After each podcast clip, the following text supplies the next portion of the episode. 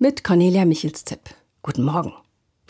Heute freuen sich sicher wieder unzählige Kinder, wenn sie aufstehen und etwas in ihrem Stiefel finden oder im Schuh. Wie kommt das überhaupt?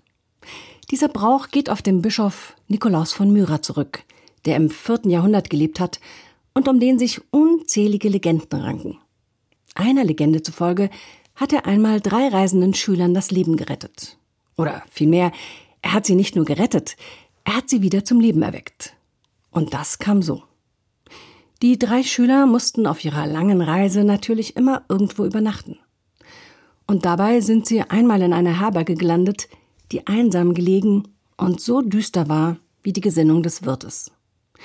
Das war nämlich ein ganz durchtriebener Mensch. Und als er die Schüler gesehen hat, hat er gedacht, dass sie reich sein müssten und sicher lauter kostbare Schätze bei sich trugen und da hat er sie in der Nacht umgebracht, um sie zu berauben. Aber Nikolaus von Myra hat auf wundersame Weise von dieser Tat erfahren, denn ein Engel hat es ihm berichtet. Und er war so entsetzt, dass er sich direkt aufgemacht hat, um den Wirt zur Rede zu stellen. Und so hat er dann auch die toten Schüler gefunden und hat sie neu zum Leben erweckt. Diese Geschichte erklärt schon mal, wie Nikolaus von Myra zum Schutzherrn der Kinder wurde.